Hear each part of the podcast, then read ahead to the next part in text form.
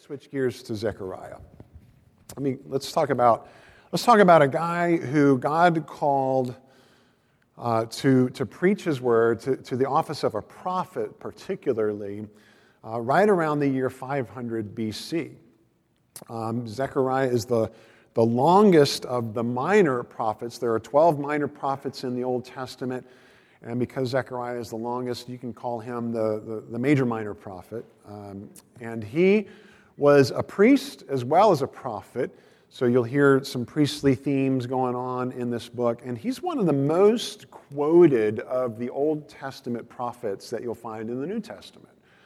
So you're going to, as, as we move through these 14 chapters, you're going to hear things that are going to sound familiar to you because you've heard them quoted in the Gospels or in Revelation in particular. Um, very, very frequently quoted, uh, sprinkled all throughout the New Testament. So Zechariah was ministering around 520 BC. This was a, uh, you know, several decades following the destruction of Jerusalem. Jerusalem was destroyed by Babylon, and all of the inhabitants, all the remaining people of God who were in Judea, who were in Jerusalem, were all deported, and they were taken off to Babylon. And they waited and they languished for 70 years, waiting for God to fulfill his promise to restore his people. And under the ministry of Zechariah and Haggai, uh, they who had returned after the Persians conquered Babylon, the Persian king Cyrus issued an edict to return all the exiles back to Jerusalem. And so Zechariah and Haggai, the, the, the minor prophet right before Zechariah, they were in, uh, encouraging God's people with the promises of God's restoration. So that's all, that's all well and good, and, and that's a nice little historical summary of what was going on biblically 500 years before Jesus came. But can I just ask maybe a blunt question?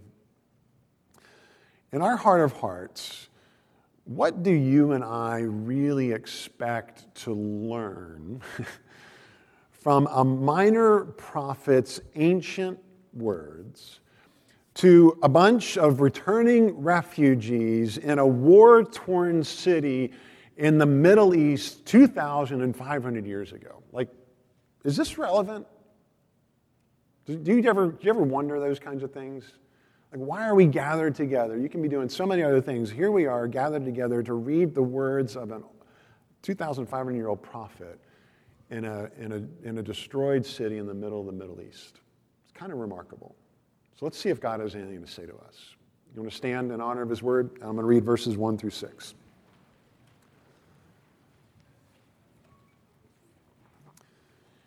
In the eighth month, in the second year of Darius, the word of the Lord came to the prophet Zechariah, the son of Berechiah, son of Iddo, saying, the Lord was very angry with your fathers. Therefore, say to them, Thus declares the Lord of hosts Return to me, says the Lord of hosts, and I will return to you, says the Lord of hosts. Do not be like your fathers, to whom the former prophets cried out, Thus says the Lord of hosts Return from your evil ways and from your evil deeds but they did not hear or pay attention to me, declares the Lord. Your fathers, where are they? And the prophets, do they live forever? But my words and my statutes, which I commanded my servants the prophets, did they not overtake your fathers? So they repented and said, As the Lord of hosts purposed to deal with us for our ways and deeds, so has he dealt with us. Let me pray for us. Father, we, we acknowledge these are, these are ancient words. Uh, these are spoken to a people far removed from us. And we are tempted to wonder are they, are they for us in any way? Uh, so I pray that you would send your spirit, that you would minister to our hearts, that you would help us to hear your word and to receive your word, to pay attention to your word, and to be restored according to your word. In Jesus' name we pray. Amen. Please be seated. Uh, you'll find an outline in your bulletin that insert, and so I want to talk about the Lord who remembers. He doesn't forget our circumstances. Uh, and the Lord also helps us who tend to forget. Uh, he reminds us of what's true. And furthermore, the Lord returns to us. Uh, he, he's, not, um, he's not like us. He doesn't write us off and He doesn't turn a cold shoulder toward us. He returns to us. So let's, let's talk about the Lord who remembers.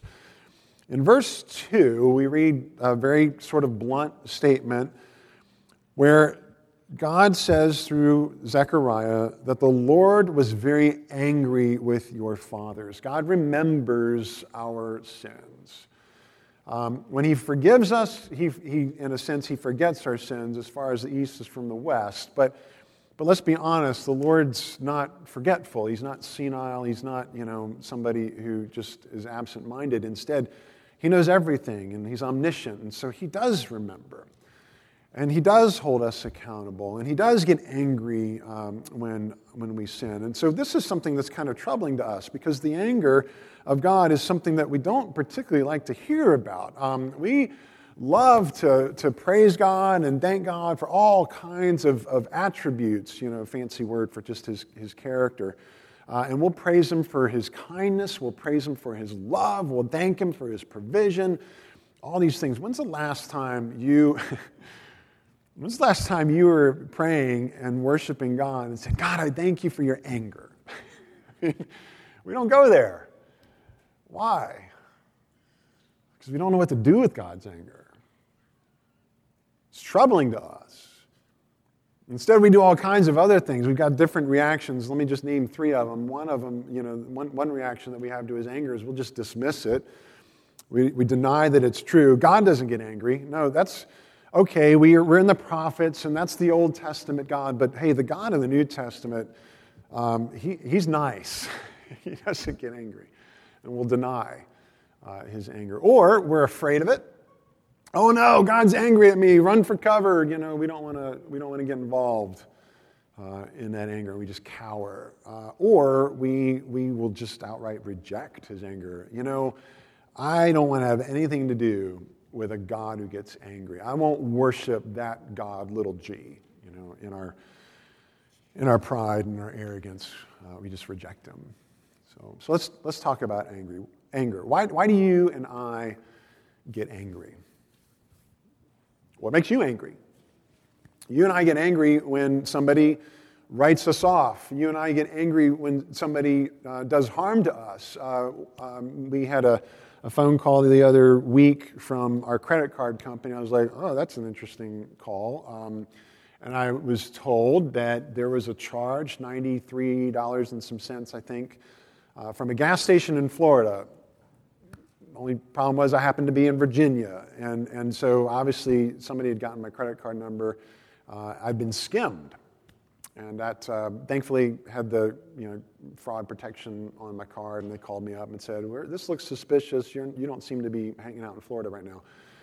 And, uh, and thankfully, that had a happy ending, but I, I was upset. Um, somebody had taken advantage of my privacy, taken advantage of my, my credit, and, um, and it could have ended poorly.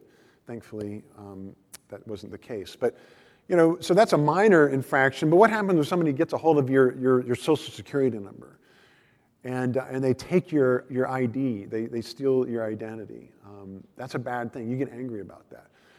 Uh, or not, somebody just doesn't steal your ID, they steal your, your idea, um, your project that you were going to do for your science experiment. Or somebody gets a hold of your plans for the next, you know, uh, quarter at work, and they take credit for that. That makes you upset. That angers you.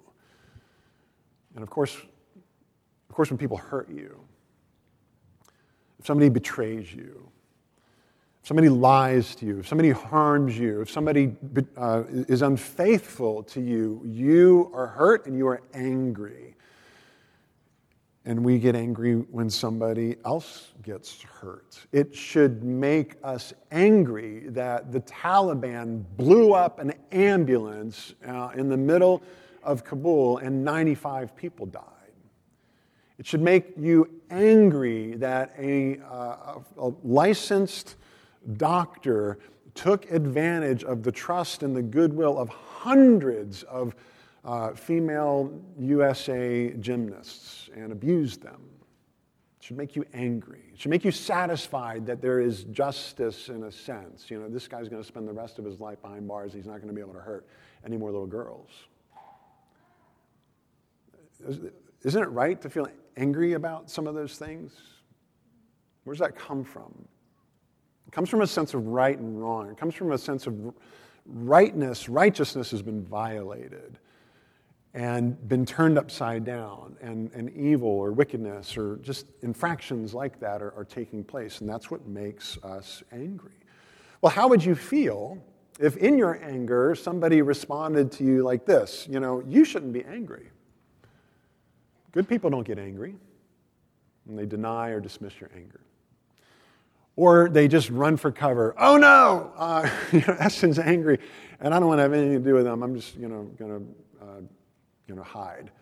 Or uh, if they just reject you, I can't stand it when you're angry, and I don't want to have anything to do with you. Some overlap with the, the fear thing, right? How, how would you feel if somebody re- responded to your anger in any one of those ways? You'd, be upset. You would, it would sort of add to your anger in a, in a sense. We want people to validate our anger. We want people to understand what makes us upset. Why is it so hard for us to validate God's anger? Why do we dismiss it? Why do we reject it? Why do we fear it? Especially given the fact that this is God. It's good news, people, that, that God gets angry. Why? Because it tells us that God cares about what is right and what is wrong, that He not only has the capacity to get angry, but He does get angry, and He gets angry for good reasons. He's not like us in the ways that we fly off in our unrighteous anger. Instead, He is never selfish, He's never unrighteous, and therefore we can trust that God's anger is good. We'll, we'll, we'll, deal more with this in a little bit. Let's talk about how God not only he, he remembers um, the, the sins of the fathers, right? And it made God angry. They were, you know, turning righteousness upside down and, and, and doing all kinds of stuff that was bringing harm uh, to the earth, to the, uh, the image of God in one another, and so on. And in this passage, in these first six verses of Zechariah, we're introduced some, to some, some truths about who God is, beginning with Zechariah. Uh, Zechariah himself is a clue. His name means, it has the root, uh, the suffix of Zechariah's name is, is short for Yahweh. Um, so Zechariah's name means Yahweh remembers. That's what his name means. And so that's a clue right off the bat that, that God is sending Zechariah, um, and, God, and Zechariah is identifying as the one who reminds people that God remembers. Um, he was, a, he, as I said earlier, uh, Zechariah's ministry uh, was, uh, he was a contemporary of Haggai, and their role was to remind people that God cares about um, his restored um, and, and returning refugees, and to encourage them to rebuild the temple. And we'll talk about why that's important later on. But Zechariah was reminding God's people that God remembers. So uh, this is not just God in the generic sense. This is, you know, you see the, uh, in your translation, whether it's in the bulletin or in your Bible, every time you see the word Lord in these, in these verses, it's always capitalized. All four letters are capitalized. Um, some of you know what that means if you're new to the Bible or, or new to the church. That's a, a, a way that our English translations are reminding us this is a special word, Yahweh. It's not the generic name for God, but the covenantal name for God. So when you see all four of those letters, L O R D, capitalized, that's our English translator's way of saying this is God's covenantal name. It's a special name. Um, you remember in, in um, hundreds of years ago, you know, uh, when people addressed one another more formally? Uh, so if you are a fan of, um, of, Pride and Prejudice or Emma or any of the um, Jane Austen stories, you know that like, so there's Mr. Darcy and Miss Bennet, right? And they have this beautiful relationship of misunderstanding and pride and prejudice and whatever. Um, and, and sense and sensibility. Uh, and, and, and they're all, they're, they finally have this wonderful denouement and they understand each other and they fall in love and so on. Well, up to the point where, where, where they are married, they respond to each other and address one another as Mr. Darcy. yeah, Mr. Darcy and Miss Bennet. I thought I said um, Mr. Bennet or something like that. Um, Mr. Darcy and Miss Bennet. And then when they get married, that's when, that's when, you know, Mr. Darcy calls Miss Bennet by her first name. What's her first name? Elizabeth. Everybody knows that. Oh, Elizabeth, I love you. And that's when, after they exchange that covenantal promise, that's when Miss Bennet, Elizabeth, can call Mr. Darcy by his first name. What's his first name? Who knew? Who said Fitzwilliam? Very good, Riley. Yep, Fitzwilliam. Oh, Fitzwilliam, I love you. It's almost as weird as Essen. Um, but they reserved that kind of intimate exchange for a kind of relationship that had protection and had promises attached to it. It's called a covenant. And so when God appears to Moses in the burning bush, he says, Moses, you're in a, a, new special relationship with me now, and I don't want you to call me the name that the rest of the nations call, call me. I want you to call me Yahweh. I am that I am. And he just keeps, you know, adding uh, and revealing more of himself and adding people into this relationship, this covenantal relationship, to where the whole nation of Israel eventually you know, knew that Yahweh was God's intimate name, uh, the name that included promises and protection of, of the covenant, that, that Yahweh was part of the vocabulary of their covenant now. And so when you see Zechariah using that covenantal name, it's a promise and it's a reminder of God's protection, that God remembers. God remembers. And also, you notice at least five times here in these verses, there's another kind of formula here the Lord of hosts, uh, literally Yahweh Sabaoth. Um, Lord of hosts is a reminder to God's people that this isn't just the intimate covenantal God that they're dealing with. This is the, the covenantal God who also is king of everything and everyone and every group of every being that, that exists everywhere. The Lord of hosts.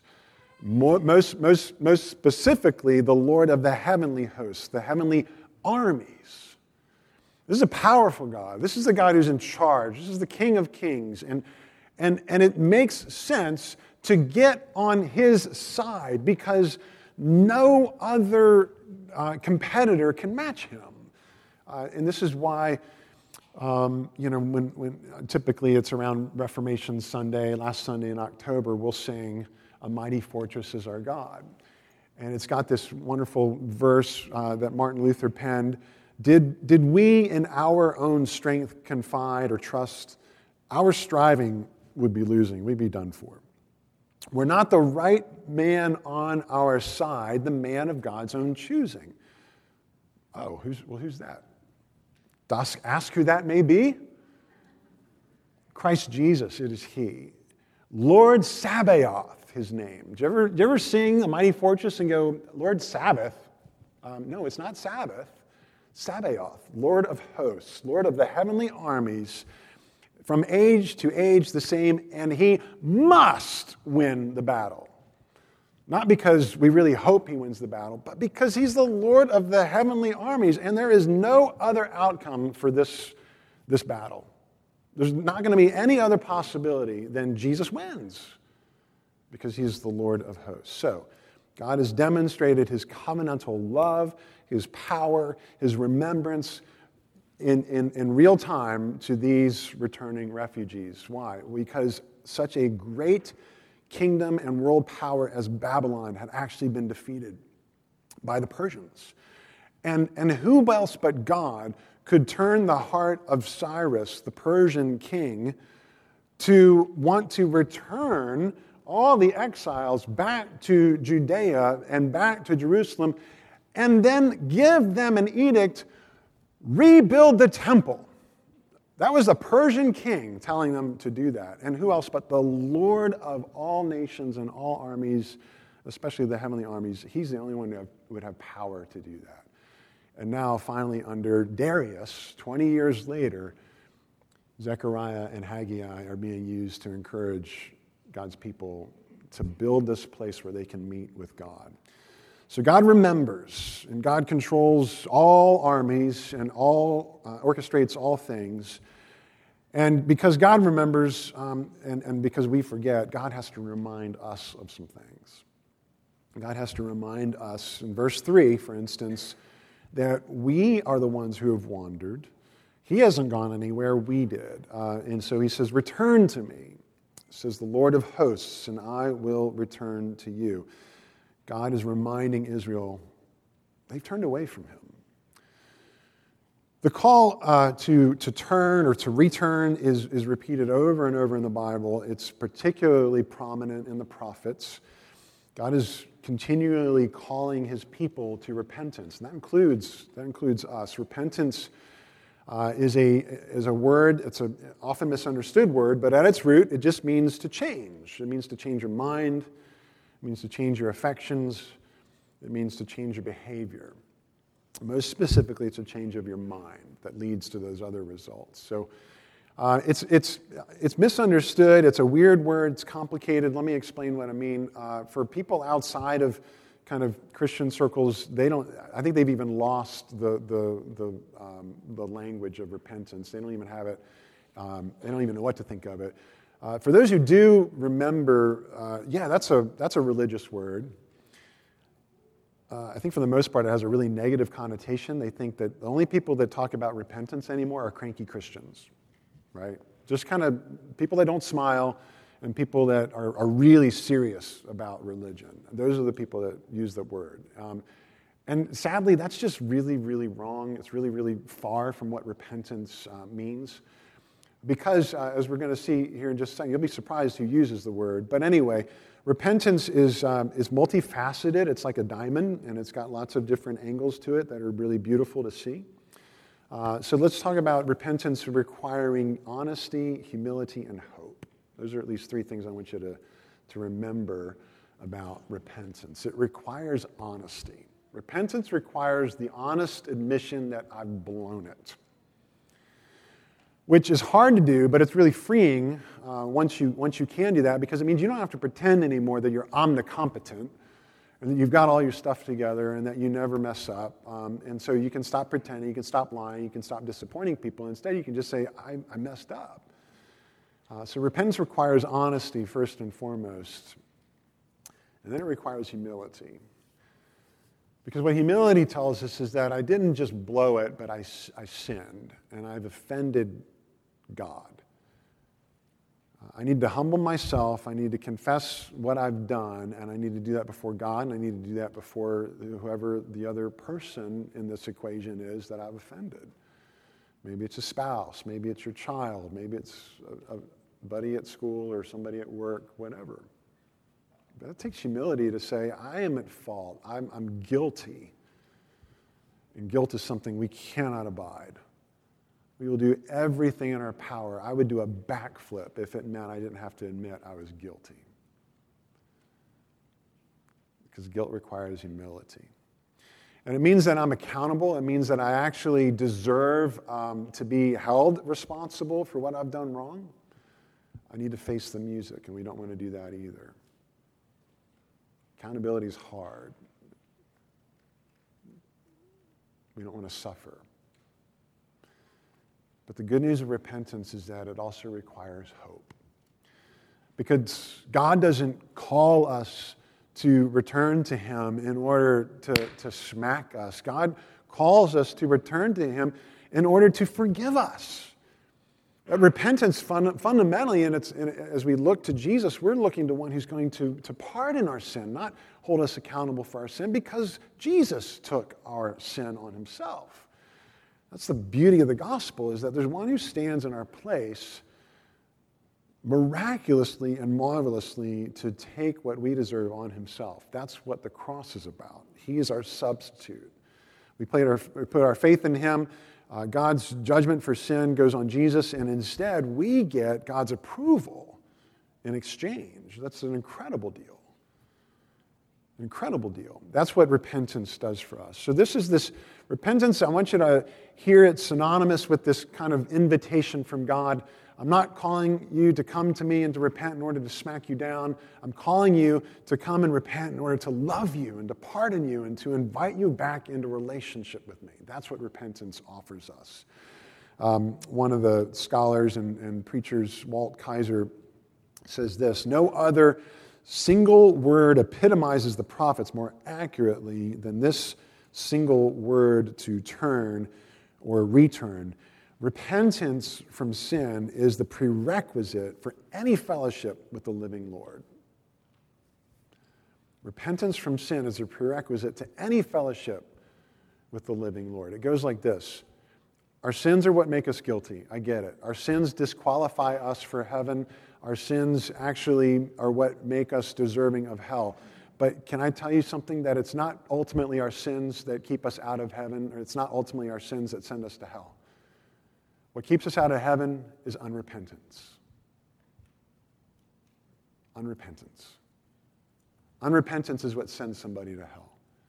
God is fully willing and, and inviting us to come to Him to be forgiven and pardoned. And it's our unwillingness to repent that keeps us in a bad place. So, repentance is this prerequisite for any fellowship with the living Lord. And it's so important and so beautiful that it gets repeated over and over and over again. Like I said, you might be surprised by who? John the Baptist. Repent, for the kingdom of God is at hand. And you go, oh, well, that's John the Baptist. He might have been one of those cranky Christians after all. I don't know. But then you've got the guy who came along and sort of plagiarized John the Baptist's sermon. Same sermon, identical sermon. Repent, for the kingdom of God is at hand. You know who preached that sermon? Jesus. Jesus. It's a beautiful word. It's not for cranky Christians. It's this expression of invitation from a God who loves us and reminds us to come to him. And he says, Don't be like your fathers in verse 4, don't be like your fathers to whom the former prophets cried out, Thus says the Lord of hosts, return from your evil ways and your evil deeds. But they did not hear or pay attention to me, declares the Lord. So don't be like your fathers. Don't be like, don't be like the uh, religious uh, pretenders who are acting like they know God but are hypocrites. You know, and Jesus dealt with these people all the time. Hey, when you pray, don't be like the people over here who are doing it for show. When you give, don't be like the people over here who just want everybody to applaud their gifts. When you fast, don't be like the people over here who are making a big to do of, you know, the fact that they're making this sacrifice. So don't be like those who are just pretending. Don't be like your fathers who would not hear me or pay attention to me it's a, it's, a, it's a clear call for us not to be like those who say, oh, yeah, I'm a Christian, I follow Jesus, I love the Lord, I go to church and all that, but they have no idea what's in this book. They're not listening, they're not hearing God's word. This is a great invitation to us. It's the start of a new year, sort of. We're just, you know, kind of wrapping up January. But if you're not in a regular habit of reading the Bible, how can you say that you really are desiring to hear God? This is where He speaks to us. And in prayer, you know, just the, the regular disciplines of being a disciple. Um, so don't be like your fathers who are saying, Yeah, I'm in a relationship with God, I'm close to God, but, I'm, but they're not hearing His word. Uh, don't be like your fathers who aren't paying attention to me, um, you know, who will say, oh, yeah, I'm spiritual and I, I love the Lord and, you know, and so on. But their lives are full with other things. We're always paying attention to something. Have you ever thought about that? There's always, there's always something that I'm paying attention to. There's always something that's at the center of my soul. There's always something that, that I'm, I'm circling around and, and that I'm in orbit around because this is the center of my attention, it's the center of my being uh, and, it's, and it's governing my life, my thoughts, my actions, my attitude, everything. What, what is at the center of my soul, moment to moment, day to day, week in, week out?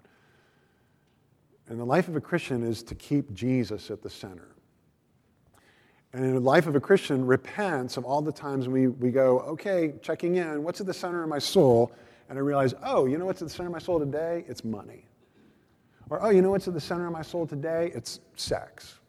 Or, oh, you know what's at the center of my soul today? It's, it's food and, and beer and wine and gluttony or, you know, addictions or whatever. Oh, oh, you know what's at the center of my soul today? My job.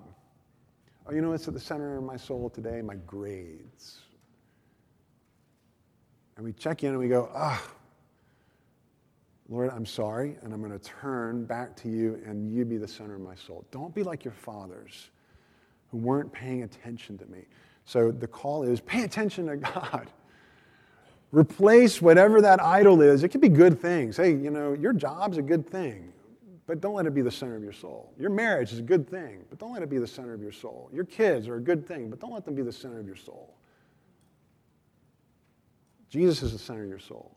And we realize that I'm off center. I've gotten something, I've gotten kind of sideways, then repent, return. We go back to Jesus, and He lovingly forgives us, and He uh, resumes the center again. So don't be like those who are pretending, acting like Christians, acting like, you know, they are on board when they have something else that they're paying attention to.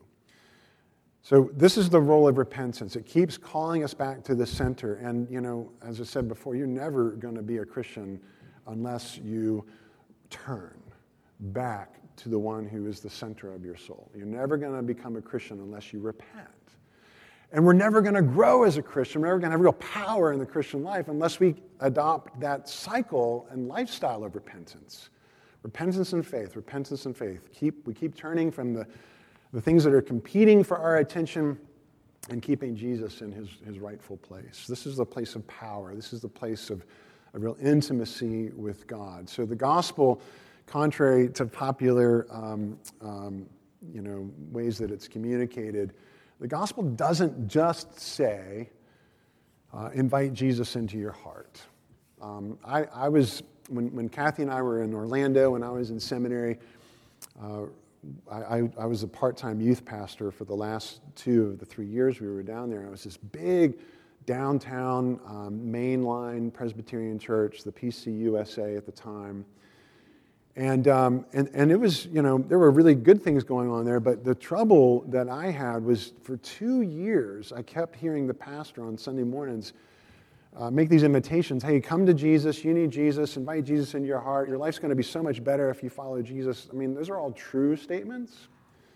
But, they, but he never talked about the cross. He never talked about repentance. He never talked about atonement. He never talked about turning.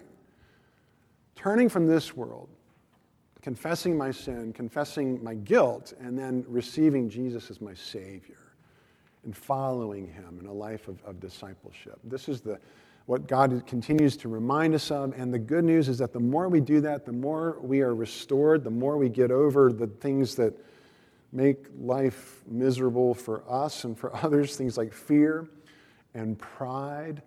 And um, let's talk about anger again. Let's talk about anger again. Anger's good. Anger can be godly.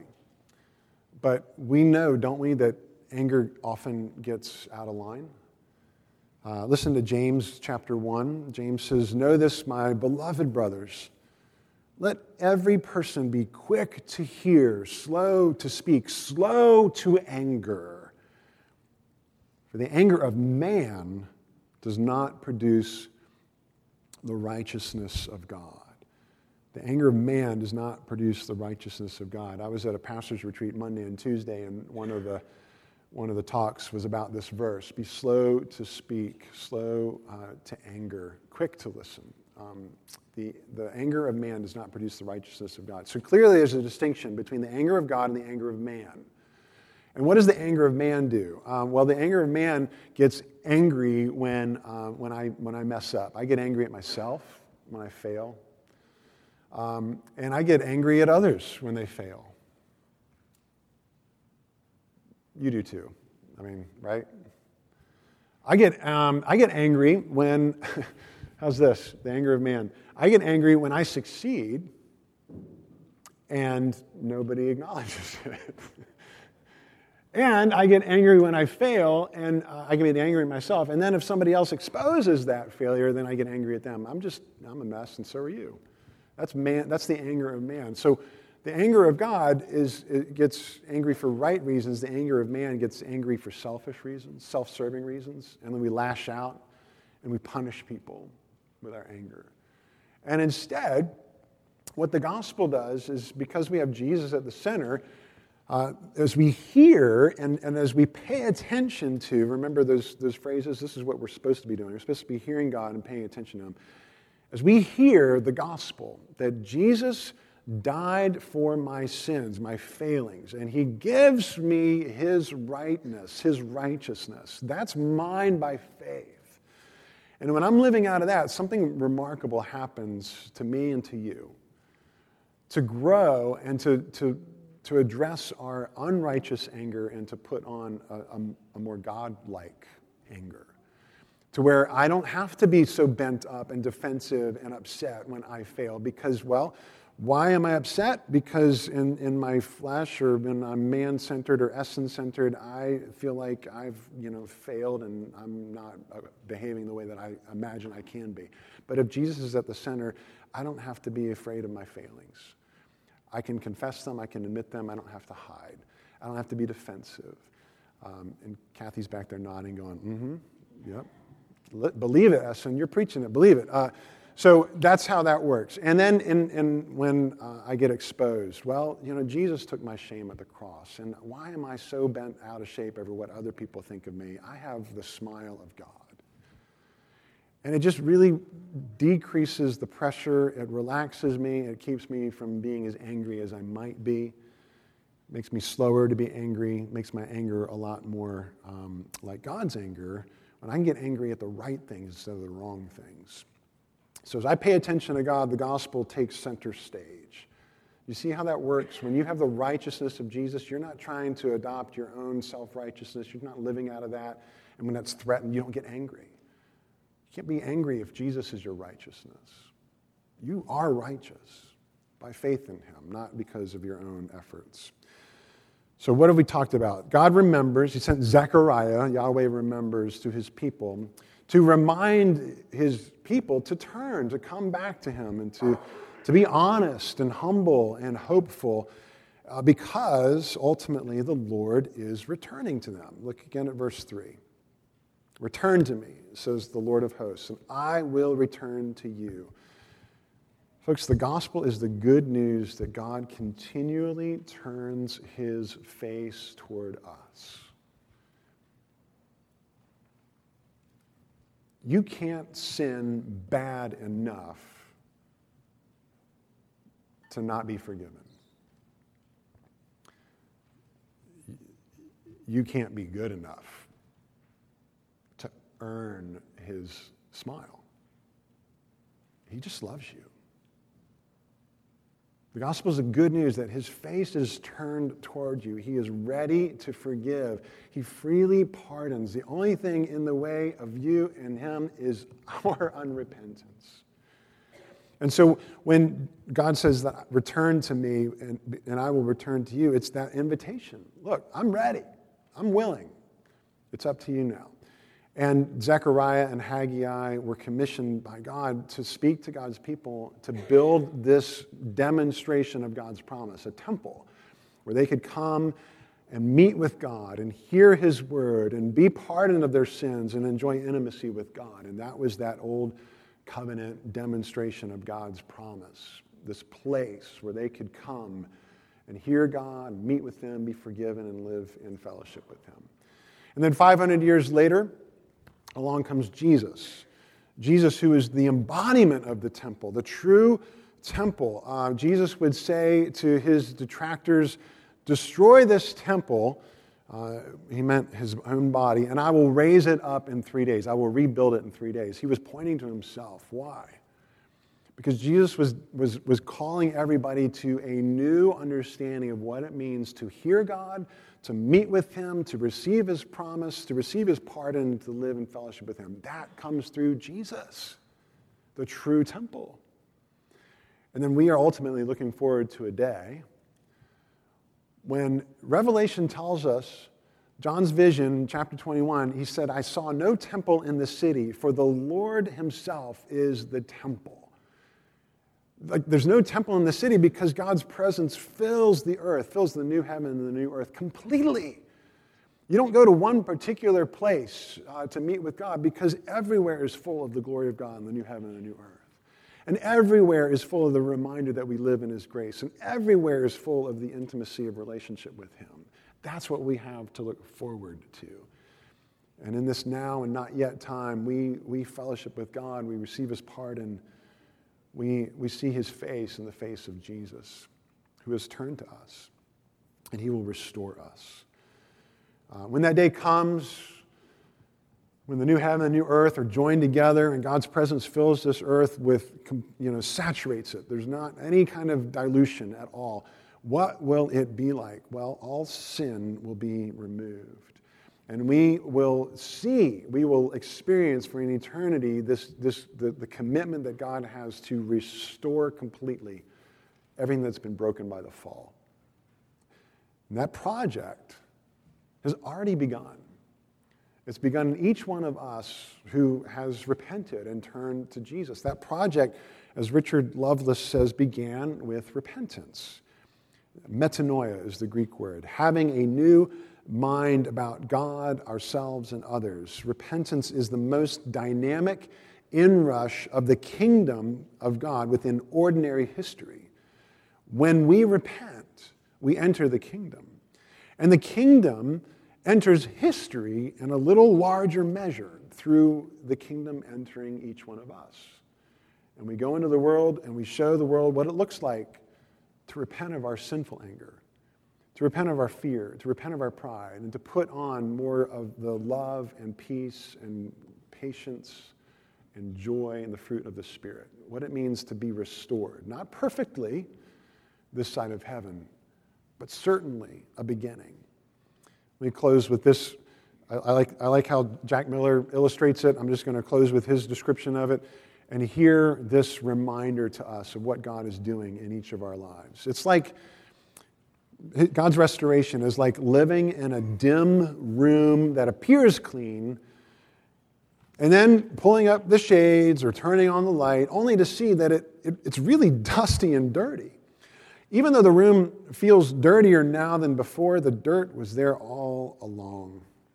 And when we walk in the light of the Lord and struggle to love people, we begin to see more things wrong with us. What's more, the, the devil says there's no hope for you. God couldn't love somebody as bad as you. But the truth is that all along, you were this bad this messed up, this selfish. It was only as the light came in that you saw all these problems. This is a signal, not for despair, but for hope.